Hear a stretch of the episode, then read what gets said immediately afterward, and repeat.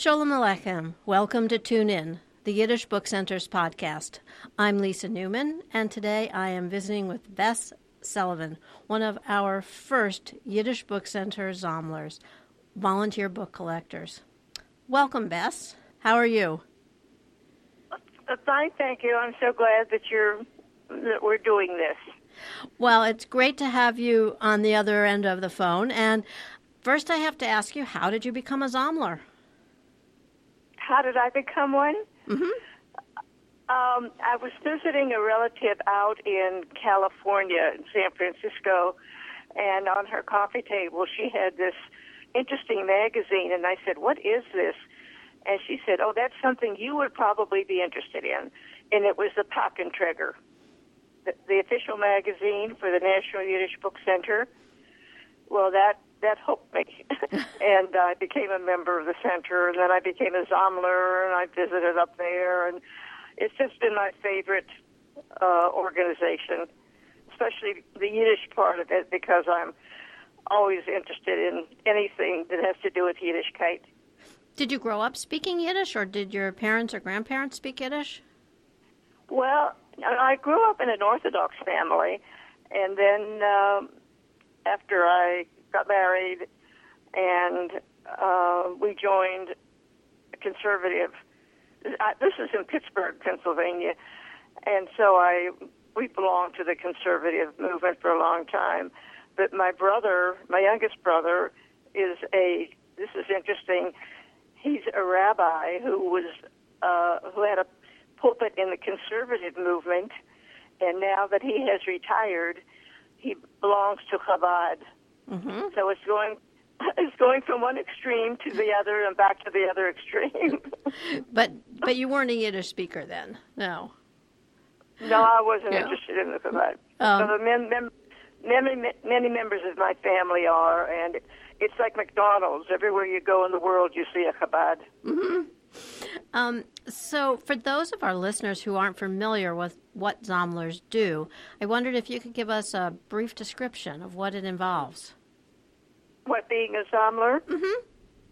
Well, you get a phone call either from the National Yiddish Book Center that somebody is trying to contact me for books, or else they give them my phone number, and I get a phone call from them telling me that they have Yiddish books that they want, would like to send up to the National Yiddish Book Center. And this goes back to before, I think it was Holyoke, Massachusetts, and then it became Amherst. So I go to their house, pick up all the books, bring them home to my house, and then I make a tour of all the liquor stores because the boxes that they have that they ship liquor in are just the right size and strong enough to have books in them. And then I take them to the post office and mail them. So, you know, the people at the liquor stores and the post office all know me as the book lady already.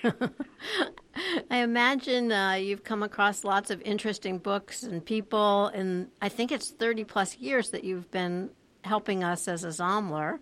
Um, are there any? are there any interesting stories? Yeah. I've shipped almost 3,600 books up there already. Wow. So that's when I when I think back, I thought, oh my God, how did I do that? but it, it's it's been a labor of love, really, because I I think it's a great organization, and like I, I'd like to tell people that what has me so interested is that at the book center always reminds me of the phoenix coming out of the ashes of the books that were burnt during the Holocaust. And to me, that picking up all those books, bringing them back to life again. Well, it, yeah, it's certainly very meaningful and great work that you've been doing to help us in rescuing and preserving these books. And I was wondering if, in collecting this, if you've met some people or if there are any stories that stand out um, that you want to share. Um, the biggest number of books at one time was from my Mrs. from the Warshaw family in Miami, and they were all educators, and they had a whole library, and 360 of them were Yiddish books. So that was a big load. Wow. You know, trying to get in, trying to get enough boxes and getting them all packed and getting them over to the. I think these we sh- we shipped through UPS. It was easier than standing in line at the post office. I would imagine that's a lot of bu- that's a lot of books. Yeah, Yeah, for and then it's it's always it's always interesting because you get some children whose parents have just passed away, and they don't want the books. They just want somebody to come get the books. All they want is the bookcase. hmm because because the bookcase to them was a beautiful piece of furniture, but the books were nothing but paper, and uh, that that always you know bothers me that they do that. And then there's always when you go to pick up books and the people are actually in tears because these Yiddish books have been their friends for so many years, and they have to you know give up their friends. Well, So you if know, you, if you have have you ever been to the Yiddish Book Center? Have you do I what? have you ever been up here to the center, Bess? Oh, oh yes. Oh, I was up there at their opening, and uh, I was I've been up there for elder hostels, and it's a I haven't been there since actually since the opening, which has been a while now.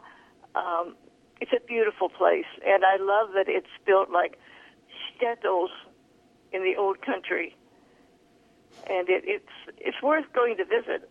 And whenever I hear people going to Massachusetts, oh, you must go to Amherst and visit the National Yiddish Book Center. And I think you know, speaking to your point about these books, um, they found a home here, and I think it's very you know. It, it's heartening, and when our visitors come, they realize that these books um, are on shelves again um, here for visitors to see, and you know they're making their way to other museums and collections, um, so that they can be accessed by others. Well, they bring well they bring in books from all over the world, and uh, most of the books now are being used in universities throughout the country because almost every university now has a Yiddish cultural program, and the center is where they get their books. right. So And when you, I- and when you, when yeah, you- go ahead. When you stop to think that originally, when Aaron Lansky had this um, idea of collecting Yiddish books, he couldn't find any because people just didn't have that many books, and he was going around from house to house asking people if they had Yiddish books they would like to contribute, and that's how he got started collecting books. I know, and now all these, you know, 30 plus years later, it's amazing um, what this led to. Do, do you ever, I know we do have Zamlers all over North America and abroad. Do you ever speak to other Zamlers or do you ever meet them? Wait, I'm sorry, I didn't hear that. Um, we have Zamlers in, you know, all over North America and around the world. Oh yes. Um, do you ever Yes. speak with other Zamlers or have you ever met other Zamlers? Oh yeah, you know I met some up at the center, and there are some that I have run into that have moved down here that were Zamlers where they came from, and um, you know we all have interesting stories to tell each other. but Um, you know it's very interesting. I have always been interested in the Yiddish language, and we spoke it at home uh, when I was growing up. But my parents also wanted to be sure that they learned English and I learned Yiddish. And so we would sit around at home. This is during the Depression. You couldn't afford to go anywhere else. And they would read the Yiddish paper to me and make me read the Yiddish paper to them, which was the forward or one of the other papers that they had. And that's how we learned to speak English and we learned to speak Yiddish. And I was so pleased that they did that because no matter where I traveled around the world, as long as I could speak Yiddish, I was never lost. Isn't that wonderful?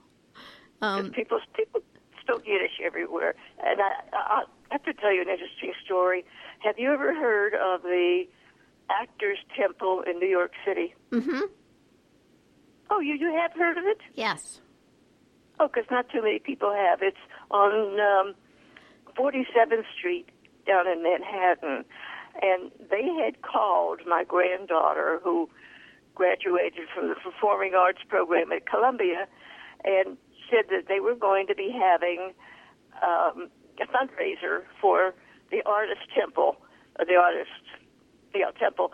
And it was formed by the old time um, uh, contributors to the uh, performances. There was Sophie Tucker and Irving Berlin, and um, who was Henny Youngman, and you just named some of those old timers, and they were the ones that started this Actors Temple. And so they asked her if she knows any Yiddish, and she said, "No, I don't." They said, "Well, they would like." She has a beautiful singing voice, and they wanted to represent all the different old time performers, and they asked her if she would like to do something to honor Sophie Tucker. Do you remember Sophie Tucker? I remember the name. Okay, Yes. well she Yeah. was she was very obese. She must have weighed at least 250 or 300 pounds, but, but she was a wonderful performer with a great voice. And my granddaughter, the wind would blow her away, her whole 110 pounds. And I thought, well, why would they pick her? Well, they liked her voice. And so she called me and she said, Grandma, I have a problem. I have to sing Sophie Tucker's Yiddish Mama, and I don't know any Yiddish. Well, we spent like three hours on the telephone going over that song with her so she would know the Yiddish.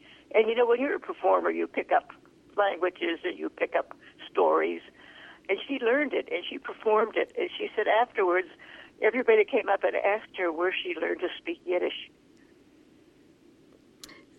It, It's great that you were able to pass that on to her. Yeah, and I was so I don't think she's spoken any since, but she will every once in a while call me and she'll sing it for me. And she did say that she dedicated the song to me, which I thought was very nice. So Yiddishkeit was passed on. That's great. Um, you know, we we still um, get asked this question a lot here. Do we still receive books? And of course, the answer is yes. Um, actually, you probably have heard that rumbling over my head here in the studio. It's not thunder; it's books being delivered. Um, and we just received 5,000 books from Belgium and a collection from Venezuela. And, you know, we continue to get visitors arrive with them. Are you surprised that all these years later there are still Yiddish books that need to be rescued? No, no, I'm not surprised. I'm just happy Mm-hmm. that they found these books and they want to donate them to where they'll be put to use. And I think of all the contributions I've made to get those books to this country, it was well worth every penny spent. Well- and, uh, you know, I've been doing this since I think the mid 1980s. I'm in Atlanta now, and uh, all my records are in Miami. So I, you know, I can't give you exact dates, but it's been a wonderful experience. And you're probably wondering how old I am. What did you want to share that with us? 93. really? Uh huh. You have And I started I started doing this when I was oh in my seventies, yeah. and it's been a wonder been a wonderful experience. Well, as you know, Aaron Lansky um, suggested that I get in touch with you and speak with you. He said that you really are sort of one of the first of our Zamlers, um, which is quite something, and that you've been collecting for years and years and years, or I should say decades, actually. Um, Yeah, when, you, when he says I was one of the first, I remember the days when he was going around speaking in different cities uh, about the Yiddish Book Center trying to raise money, and he won that uh, MacArthur uh, thing, and that that got him started. But I remember being at a lecture that he gave, and I was just so impressed that all of us that were sitting there just got together and took up a collection and just gave it to him. Oh, that's so sweet. Well, Bess, you may be surprised now that you've confessed to being 93. Our youngest Zamler is now 16. She actually started when she was 13. And I wondered if you had any advice for her. What if I what? If you have any advice for our youngest Zamler, who is now 16. She's been collecting for six, uh, three years. Oh yes, absolutely. When you get a call, go and get those books, and always make use of the liquor stores or the post office. And I, I ship them up there, and then they they reimburse me for the postage because those books are heavy. Although you do ship them book rate, but um, but after a while, it reaches a point where this is something that you can't let pass by. You've got to do it. Well, Bess, I want to say thank you both for visiting with us today and for the 30 plus years that you've worked really so hard to rescue over 3,600 books, which well, you I would still you would still I do would it. Still be, you know, I would still be doing it, and I would still be in Miami. But I'm going through a medical problem now, and I'm in Atlanta recuperating at my daughter's house. So it hasn't, you know, I can't be in Miami to collect books and that's the only reason I had to call the center and tell them that uh, I'll have to give a Zamlering for a while. Um, if I get back to Miami, I will do it again. Excellent. Well, we look forward to having you back in Miami, Zamlering again. And again, a delight to speak with you. Thank you for all that you've done, and we look forward to having more boxes arrive from you in the future. Well, it was so nice of you to to call me. And um, you'll see, oh, you haven't heard the last of me. I don't think oh, so. no, but I, I told Aaron to be sure to let him know. You know, it's one of my favorite uh, charities that I volunteer for, and I will always be there for them. Well, it's tremendously important work and much appreciated. And uh, hopefully, we'll see you up in Massachusetts sometime soon. If not, we'll visit you in the South. So, oh, I would love to go back again, and I hope to. Okay. Thank you again. Bye bye. Thank you, Lisa, for calling me. Bye. You've been listening to Tune In, a production of the Yiddish Book Center in Amherst, Massachusetts. To subscribe to this and other podcasts, visit our website, yiddishbookcenter.org. Our producer is Sarah Bleichfeld. I'm Lisa Newman. Be well, be healthy, and tune in again soon.